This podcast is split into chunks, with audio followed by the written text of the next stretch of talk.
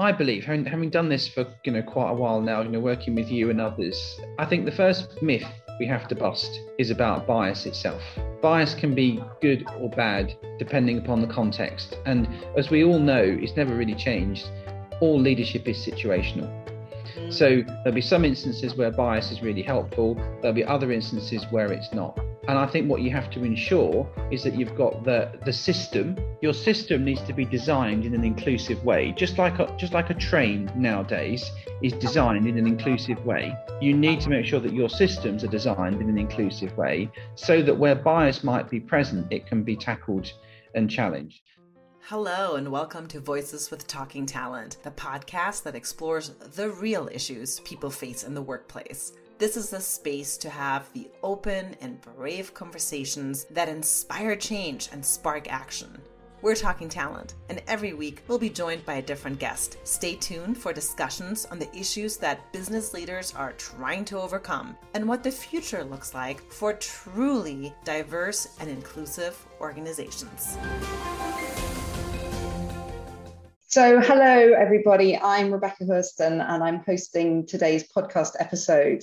I'm also the head of women's leadership programs at Talking Talent, and I am totally delighted to be today with Dan Simpson from Siemens Energy. We go back quite a long way, um, having been working together over the years, and I'm just really excited to have you along to talk about our topic today, which is about beating bias myths. And for us at Talking Talent, when we saw that theme of the International Women's Day this year that many of you, probably most of you, will be familiar with, um, which was break the bias, that hashtag that they were holding. We felt like, you know, this is a topic that deserves to continue to be talked about. We need to continue talking about this. It's not just something that's done as a one off for International Women's Day. Um, so, keeping the thread of that going, let's just jump in and get started. Uh, Dan, do you want to introduce yourself? Tell us what you do Thank you, and it's a great privilege to be talking to you again today. Uh, always enjoy our conversations down the years. So, hello everyone. My name is Dan Simpson. I am the HR director in the UK and Ireland for Siemens Energy. Um, I also have another job. Is I directly support our Chief Inclusion and Diversity Officer Maria Ferraro with our inclusion and uh, diversity strategy globally. Uh, I'm the secretary to our global IND council, and I'm the lead of our governance and partnerships squad. So quite a CV there, Dan. And I know that Siemens Energy, I mean, the Siemens itself being a really famous brand that I guess most of us have encountered, Siemens Energy being, in fact, a new company, relatively new company that has yes. formed in its own right. Um, and I know that it's, uh, yeah, a really growth time and an interesting period for you in that market. Yes, it is, Bex. Yeah, and I, I joke with friends that you know I'm I'm um, part of a 170 year old startup um, energy is in many regards Siemens' um, home turf. And uh, it's actually my home turf. So uh, a lot of my career in Siemens has been in the energy sector, in the energy businesses. I was the head of HR for our wind power business when we started it here in the UK. I spent many happy years as part of the energy sector in all of its guises. And we took the decision as a company, as indeed many companies like us are now doing, to separate ourselves because the conglomerate uh, bonus is now a conglomerate discount, and many conglomerates are struggling to actually tell their shareholders how they're making money and how they're adding value. So mm-hmm. we took the decision to go into three parts. We have our healthcare business, which is now standalone. We have our Siemens business, which is where our digital factory and the mobility, the trains businesses are. And now we've got our energy business. And we are the uh, major player in energy transition, which is very topical, but very complicated because, as we mm. always say to people, it is a transition. It's not a switch on and off. And we are going to have to live with fossil fuels for a while longer while we make the economic case for things like green hydrogen and actually turning renewables into a profitable, viable, long term operation, which is still a challenge. It's, su- it's such a, I mean, it's not my area, of course, of expertise, but it's such an interesting topical kind of thing that the world needs. So it must be a really interesting market to be in. And yes. I'm, I'm interested as well, I suppose, the, the kind of industry, the kind of sector that you work in, being more male dominated historically. We're coming today to think about bias in its different forms and how that shows up and how people can belong in the workplace. And, and the other thing that makes me think is you just talked about this 170 year old startup. I love that. Uh, but you know how we establish cultures, whether that's a new culture, an old workplace culture, but wherever we're coming from, you know how we how we keep growing, how we keep going forwards. Um, and overcoming some of the, the, those biases that that might be holding us back. Mm-hmm, mm-hmm what what what what the heck is bias? I mean, what what are we actually talking about here, in your view? Well, do we need a technical definition, Bex, or will my definition? No, I want I want the Dan. I want the Dan special. well, I, I I've got an interesting relationship with bias because for me, when I first learned about bias, it was very negative in connotation, and indeed many people do associate it with negativity. But actually, my one of my early learnings about bias was that it can be positive as well as negative. And you know a, a, tendency or a prejudice towards something can be helpful. So for example uh, many people have a prejudice towards healthy eating which which isn't a bad thing because healthy eating will uh, mean less people needing long-term health care in the future and that's better for us all. So you know, having a bias for whole foods over processed foods isn't necessarily a bad thing.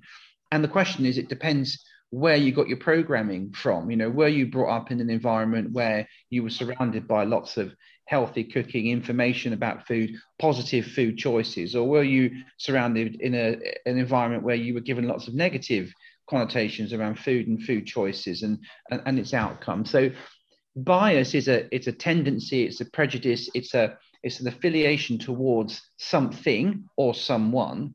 Uh, and of course, organizationally, bias has been most often associated with a, with a negative connotation around the blind spot. Um, if I see you, Bex, as a, a, female candidate in front of me at an interview panel, um, I might have a bias against you because I might be thinking to myself, oh, well, if I give Bex this job, is she going to be in the office five days a week? Is, does she have caring responsibilities? And I'll be getting that from somewhere I don't know, but it's mm. just there. It's asking something's asking me those questions almost before I've I've got there. And that was, of course, one of the other learnings I had about bias was that bias is, is natural and it's healthy in some regards because it's your brain sifting through the data. Now, our brain sifts through something like 11 million data points a day. If you weren't having some shortcuts in there, you probably go clinically insane. So you need to have something which enables you to spot patterns. And your brain loves being right. So, you know, a brain pattern recognition that gets you to A to B quicker, super. That's absolutely great. We do it every day when we're driving cars or we're going to work or we're going about our daily mm. routines or we see a particular sign all of those things suddenly are, are biases that are programmed into you and your brain doesn't have to worry about them. It can focus mm. on the on, on the other topic. So yeah, that's that's where i am with bias. That's so interesting. I'm kind of i'm sitting here thinking about you know what's the relationship to then bias and habit? What you're saying there about the positive the positive side of bias and what actually enables us to do. Yes. And how we can group i guess in the workplace how we maybe use that to make shortcuts to make decisions and that there is a there's a, a positive take on that uh, about the habits that we fall into as well well if you if we had an inclusion bias within organizations that would yes. be positive yes. if if our whole bias was to yeah. root out micro inequities and instead have uh, micro affirmations that would be a good bias Mm. If our whole bias was towards it, I, I, I recently was very fortunate to spend some time with one of the partners at McKinsey, and she did one of the implicit association tests, otherwise known as the IATs. Yeah, so the Harvard ones. That the Harvard Google. ones. If you Google yeah. the Harvard IAT, you can get those. Yes. And and now, now this lady is an extremely bright and capable um, neuro um, surgeon. Anyway, and you know she's one of the McKinsey types that's got three or four doctorates in in various disciplines. So for her to suddenly discover that she had bias against women was was horrifying. You know, mm. where did that come from? And I would like to come back a little bit to the science around some of this as well because i'm mm. i've over the years become slightly more healthily skeptical about it but what she always did then was she took a note with her she wrote herself a little note she took a, a, a little note to the meeting whenever that was a meeting to talk about a promotion or a development step and she would always say to herself why not a woman mm. just that little nudge was enough to stop. Oh, the so the kind of we're bringing nudges in to how we can shift out of bias. Yes, I believe so. I think people still wear quite a lot of them now. I think the Apple Watch has, has taken over the Fitbit um, phase. But I remember going to a conference once and hearing somebody describe unconscious bias training, for example, as a nudge. It's one of those things like the little wearable device that says how many steps have you done today or what's your calorie count today, etc. If you get that nudge, you might be more inclined to do something about it. And then, I like to your point about habit, once you start being nudged often enough, the habit then starts yes, to build. And then with the habit, you can form new neural pathways. Yes, yeah. I'm, I'm, I mean, I'm coming back to the International Women's Day slogan, actually, break the bias. And I completely get why that was conceived. But almost uh, you're, you're offering a different perspective on this to me, which is it's not just break any old bias. It feels like what you're saying is that there's some biases that, to your point about well, gosh, if we could have a bias towards inclusion, wouldn't that be a great place to get to? Yes. So it's kind of, in fact, I'm I'm kind of smiling because I'm thinking almost we've got a bias against bias. Yes. Poor bias. Poor uh, bias, yeah. And, and I think that that's that's the problem, Bex, because if you if you look at what's happened as a result of unconscious bias training, a mm. multi-million euro pound dollar industry oh, yes. has emerged yes. around unconscious bias training. And its promise is to recode you in essence. Mm. And here's a slightly different perspective on it. Most people are aware of their biases and they're proud of them. And most people are aware of their thinking. I'm not, I'm not just giving you any old. Do you really think that? Like yeah. most people are actually aware of that? I'm um, a really cool psychologist called Thomas Chamorro-Premuzic. He wrote the book why do so many incompetent men become leaders and oh, what yes. to do about it. Yes. Thomas is brilliant. You know, search him up on YouTube, TED. He's got some brilliant talks out there. There, the, the psychology, the, you know, the, the clinical psychology and the correlation mm. between people's biases and knowing or unknowing them is very small. This this notion that telling people about, about their biases, it helps them unpack them. There's no correlation between them at all. Most people are very good at hiding their biases. Mm. So most people wouldn't dream. I, when I, I'm using averages here now. Most people wouldn't dream of coming to work and telling you about their biases because they know that could be damaging. Because again, most people are very good at self-deception. Yes. And that and, and I think the science behind unconscious bias, it for me, it's not clear because uh, unless you're prepared to act on the habit of the nudge in order to challenge yourself. Really, for a lot of people, what you do is you just tell them what they already know. And if you come from a deep rooted place where that view has been formed over many, many years in your childhood and, and beyond, actually, unconscious bias training can mm. cause your bias to become stronger. Oh, it kind of gives more fuel to the fire in a way, even Indeed. if you might present Indeed. to the outside world that it was it was not. So I think what you're linking is it's about well like so many things it's about it's not just about awareness. Awareness does precede action but there requires action. Yes. So, and practice so, deliberate deliberate practice. Yeah yeah. I mean i i once um sorry about no no no go for it. I've got loads i know but got to hear Marshall talk in London. Um, Marshall Goldsmith is, is, one of the world's top executive coaches, mm-hmm. and his book, um, everyone will know of his book because it's a phrase they will have heard, but might not have attributed it to him. What got you here won't get you there. Yes. And what he, he shared this story with us when when he wrote that book, his expectation was it would be number one in the in the bestseller charts for non non-fiction. And when he called his publicist and asked what if he was number one, they said, "No, Marshall, you're not. You're a you're number two or three. He said, "Well, who was number one?" He said, "A, di- a dieting book." And then he did a bit of research and he checked that in every year of American publishing history from recorded sales, there's been a dieting book in the American nonfiction top 10. You would therefore conclude, would you not, that America was the thinnest nation on earth? Well, or that they were most in need of a diet book, perhaps. But right. yes.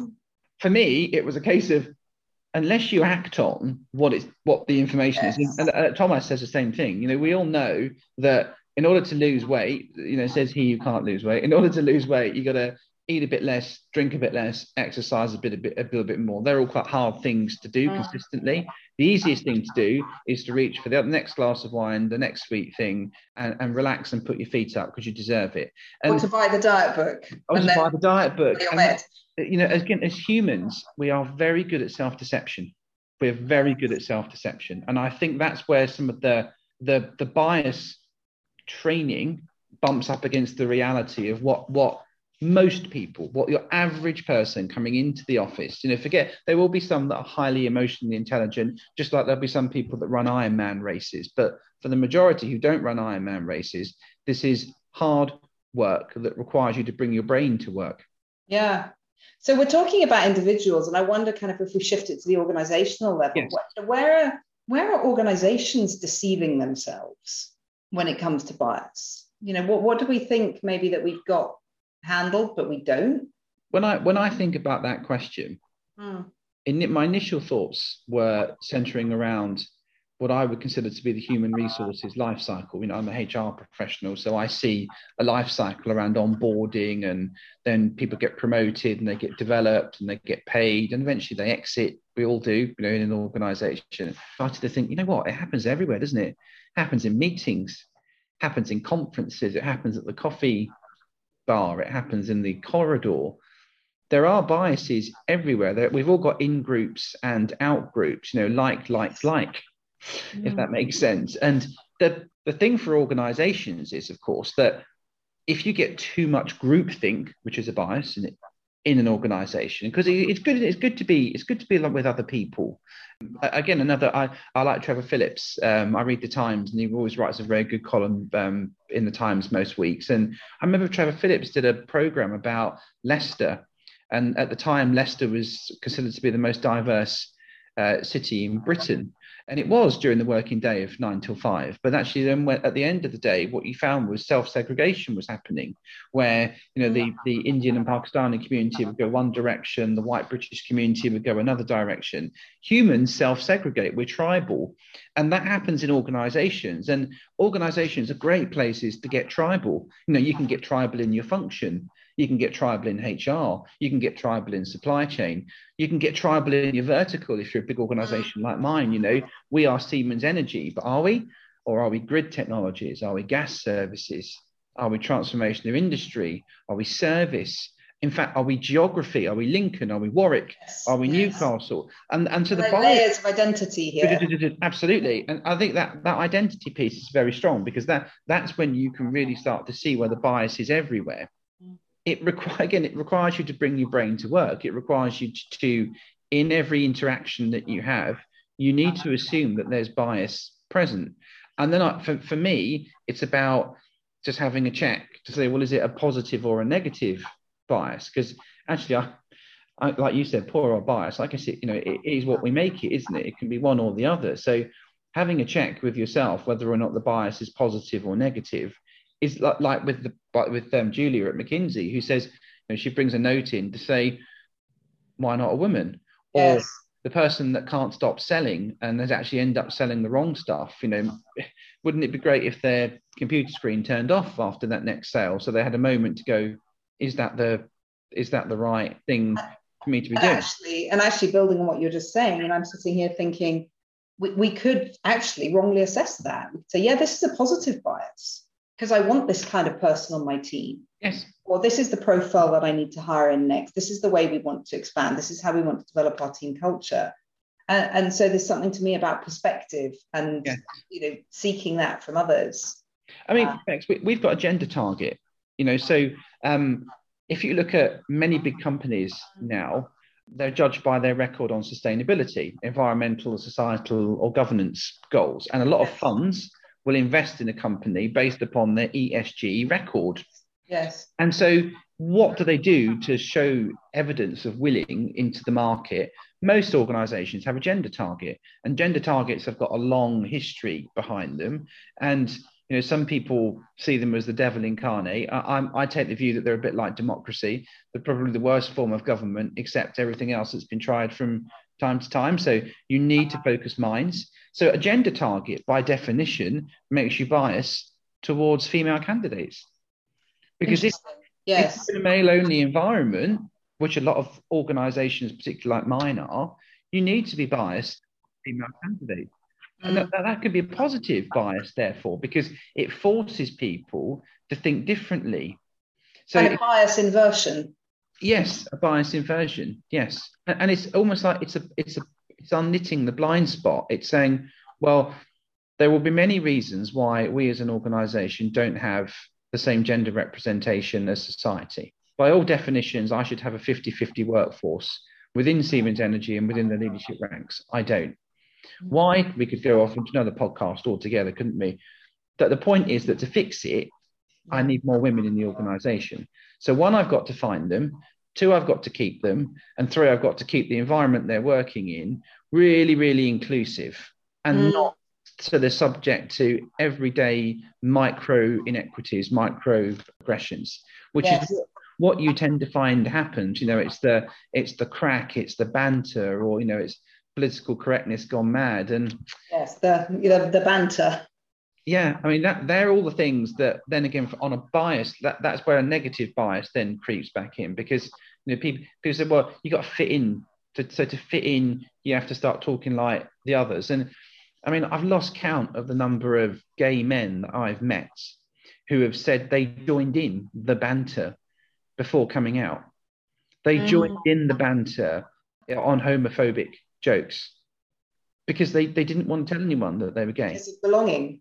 Yes. And, and, and so because of the micro inequities that yes. were all around them, their bias became right, I'll I'll join in this, even though they were implicitly aware that it was the wrong thing to do. Mm-hmm.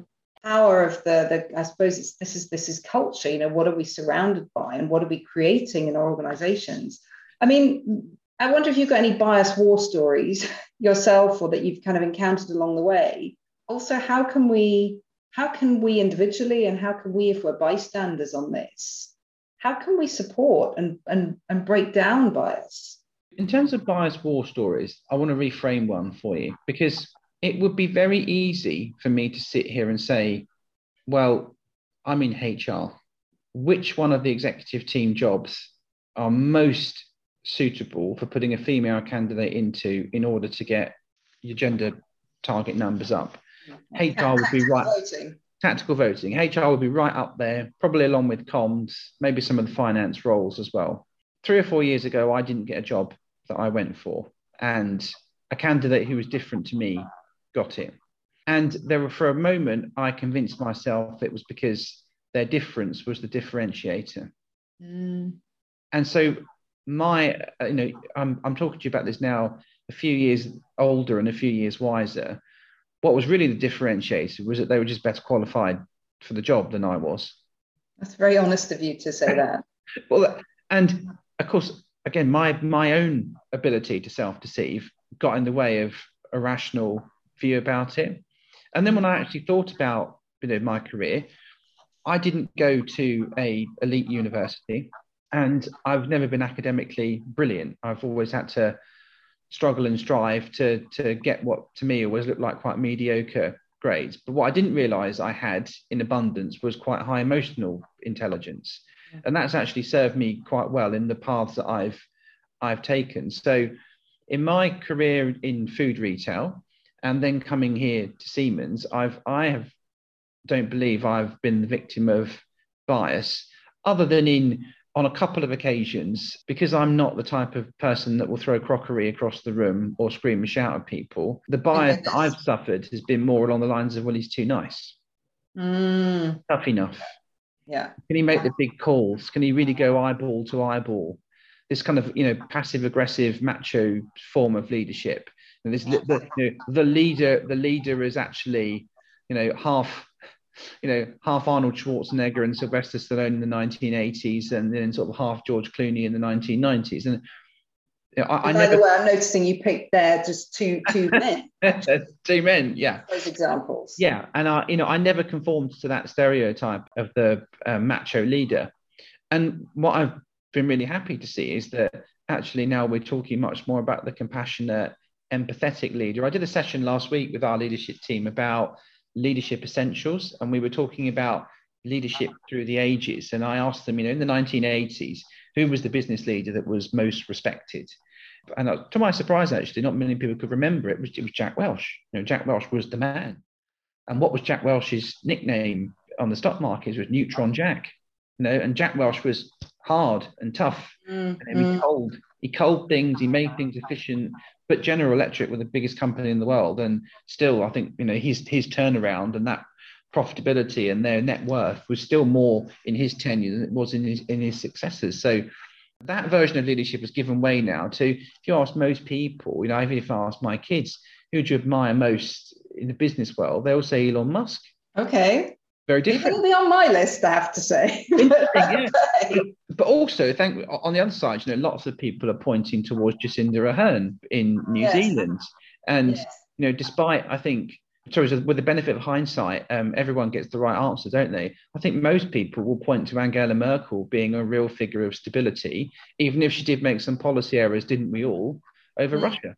So mm. I think there are there are examples now of different types of leadership that are forming, and the, again, the bias is moving away from this, you know, all action. I mean, I mean, you get the odd anomaly pop up, you know, like Donald Trump, but again, I'm sure that in the in the when you smooth it out over the course of history, these things will happen. Mm. So I think I love what you're saying here about actually part of breaking down bias, breaking down bias, breaking down the myths uh, that lead towards bias is having greater, well, greater diversity. There's that word again of yeah. models and of seeing that there's different tracks, different ways of doing it. What about the how? So in our organizations, how can we how can we create allyship?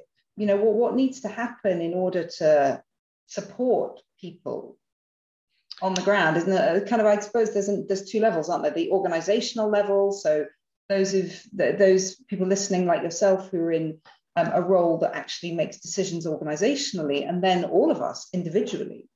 I believe, having, having done this for you know quite a while now, you know, working with you and others, I think the first myth we have to bust is about bias itself bias can be good or bad depending upon the context. And as we all know, it's never really changed. All leadership is situational. So there'll be some instances where bias is really helpful. There'll be other instances where it's not. And I think what you have to ensure is that you've got the the system. Your system needs to be designed in an inclusive way, just like a, just like a train nowadays is designed in an inclusive way you need to make sure that your systems are designed in an inclusive way so that where bias might be present, it can be tackled and challenged. A very simple way that you can do that is in the recruitment process. If your context allows this, you can introduce blind CVs. You can introduce, you can take all data off except the competence of the of the role. The downside to that, of course, is if you need to be biased towards female candidates or candidates of a distant ethnic origin, you may actually exclude them by accident. So you have to always be using those checks and, and balances to do it. I think the other myth we have to bust is that unconscious bias training is not a silver bullet. Unconscious bias training is like a gateway. It's a gateway to learning. And then what you've got to do with the learning that you've assimilated which is to understand that you might be biased in certain situations, is you've got to practice the habit of inclusion mm. every day in your in your daily work, and that's about the micro inequities and replace them with micro affirmations. And of course, I, I do appreciate we're in a bit of a, a fluid world at the moment, aren't we? Where, say the least, yeah. people describe culture wars going on, and there are some people that say that you know the end of Western civilizations is what this looks like when we're arguing over what's a woman. I mean, I can't believe we're in a situation where people in power are frightened to describe a woman as a woman because you've obviously got very vocal minorities now who are very, very angry about their treatment.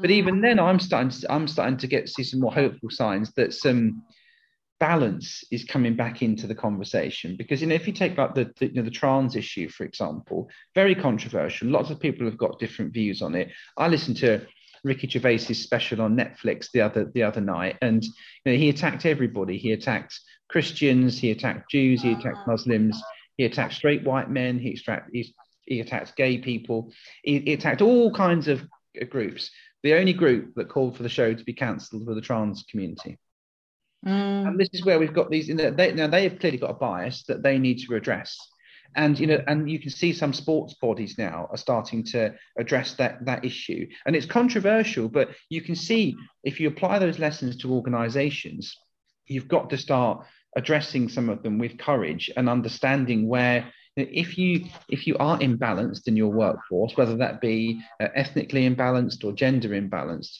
you've got to take some decisions in the system that yes. unknit some of the wiring yeah. so if you've got the privileged group making all the decisions about hiring you've got to bring some of the underprivileged underrepresented groups in you've got to do what people like you do really well mm-hmm. which is that if you've got underrepresented groups and you want to make them more representative you've got to give them special training, uh-huh. special yeah. help. Like, for example, the women's leadership programs that you've run so well down the years. Lots of men say, well, that's not inclusive, is mm. it? And you say, well, hang on a minute, guys. You've got an 80% advantage in this organization just because of your gender. Yeah. So what's not inclusive about trying to, and this is for me, Bex, where we go back to, I've, one of other things I've learned quite recently is equity. So I w- I wasn't quite sure about equity at first because I, I, was I was trying to work out well what does it really mean in the context yeah. of IND, and I don't, don't know why. I just perhaps I'm so I'm not academically brilliant, so it takes me a little bit longer to work these things out. But I suddenly just hit onto the notion that equity is about delivering the promise. You know, equal opportunity and equality is a, is is an aspir- is something that you try and do. But then when you've achieved it, you've got equity because then it doesn't matter. You really come as you are and your your access to all those yes, things. Yes, yes, it's kind of the, the, the point we get to. Yeah. And you mentioned, and thank you for your kind words about the sorts of programs, the women's leadership programs that we certainly run at Talking Talent with wonderful clients like yourselves. I mean, is that is, is that the is that the solution? Doing and what what how do women's leadership programs, programs for underrepresented talent more broadly, are they a part of the solution here? Are they going to have their day in a few years' time? Where, where do you see us going with this? Well, you see, I, I don't believe so. I, will tell you for why. I, I, was around and remember the terrible murder of Stephen Lawrence and the um, accusation that the Metropolitan Police in Britain were institutionally racist. Mm. And Cressida Dick, who's left the Metropolitan Police now under a cloud of institutional racism, sexism, misogyny, corruption. And if you look at the groups of people that make up the Metropolitan Police, I don't think you could tell any of them that they didn't need a Black Police Officers Association anymore, or that they didn't need to do some more work on how to be more inclusive with the communities that they're encountering and dealing. It's a bit like, you know, every every article I read about the death of HR, we, we seem to be in more demand than ever at the moment for the for the kind of work that we're doing. And so I believe some of these things are hardy perennials. They're like mentoring or sponsorship.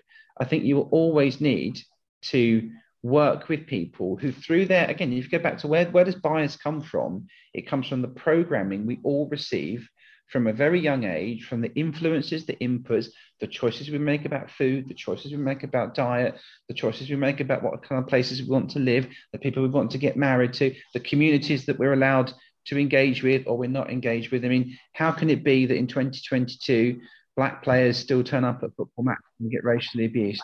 Yeah. You, you, think that would, but it's not. It's not out of the system. It's still very much there. And again, it goes back to my point. Again, I think that some people are very biased and they know it and they hide it. Mm. And so one of the, you know, I think one of the mistakes we say to people, or my, my belief is that, you know, come to work and be yourself. I'm not sure we want that for everyone. Oh, really? Think, Say more about that. What, well, I, I think that I think that the persona that you demonstrate at work is the version of you that you want other people to see that's in congruence with the organizational values that you choose to work for. Mm. So, for example, at Siemens Energy, one of our values is to be open and inclusive. So I come to work and I'm open and inclusive. Mm. I'm biased against Tottenham Hotspur Football Club because I'm an Arsenal supporter, you know, but I wouldn't say rude things or sing songs about Tottenham Hotspur Football Club at work. But I might assume the message is that, oh, you know, come to work and be myself. So I'll sing football songs about the yes, team that, that okay. we don't like. Do, do, you see what I mean? A, yeah, yeah, yeah. I'm reminded of um, oh, it was Rob Goffee and Gareth Jones, the well, um, professors at London Business School, and they uh, they had a Harvard Business Review article a few years back, and it was all about this. Be yourself. Well, it's not just that; it's be yourself more like your your best self with skill yes so there's kind of consciously what what are we bringing? Who are we bringing? I mean goodness i'll have to invite you back and we'll have another conversation about authenticity but i think that's, i think it's so important. I think it really isn't because i think people can mistake the the view that you you need to just you know come as you are unvarnished. No no no. Yes. you, you need to come you need to come as you obviously but you need to come with a filter. And, and work at it. I mean, I think this is really something I'm, I'm kind of concluding right. the conversation yeah. is you have to bring your brain to work. You've said that a few times yeah. because I, I love that phrase as well. Like, likes, like. So we need to have our own antenna up for ourselves individually, but also for our teams, perhaps for an organizational lens, depending on our role. Kind of have that awareness so that we can put things in place to, to overcome it. Again, that that big piece that I'm taking from what you're saying is we've got to we've got to consciously work at this to overcome it. And it's I, I love your phrase it's a hardy perennial. So like it or not you know we all want to bust the bias break the bias break it down send it away forever. And but I, I don't think we will. I have um believe that bias and prejudice to a degree is inherent in the human condition. We're, we're tribal creatures Mm. And if it wasn't the color of our skin, it would be the clothing that we're wearing or the town or city that we're born in. You know, we're tribal creatures and prejudice is inbuilt. And of course, what we're very good at is adapting, and we're very good at adapting to situations where we can learn to get along. The world at the moment is a less tolerant place than it was, I believe, three or four years ago. You know, democracy is generally in decline around the world at the moment. You know, the health of democracy is is at a lower point in history than it's ever been. And some of the values that, that you and I might say we hold are not held by the majority of people in the world at the moment. So our need to understand each other is is even higher than it's ever been. But you you can't go in there with this assumption that you know best and you know right. You've you've got to really go in there with that old classic of you know seek first to understand, then be understood. Yeah. Well, listen, Dan Simpson, this feels like a great note to end it on seek first to understand, then to be understood. I don't think we've managed to crack it all today. I didn't expect us to. It's a pretty complex topic, but thank you so much for all your insights. Um, I hope everybody's enjoyed listening. Thank you again to Dan Simpson from Siemens Energy. It's been a pleasure. Thanks so much, Bex. Thanks, everyone. You're very welcome. Bye. Thank you for listening. This podcast has been brought to you by Talking Talent. We're a coaching organization that helps you develop, advance, and retain your talent. Together, we can create a more inclusive culture where your people and your organization can thrive. You can visit us online at talking talent.com. That's talking talent.com. If you liked what you heard today, please be sure to subscribe and leave a review. Thank you.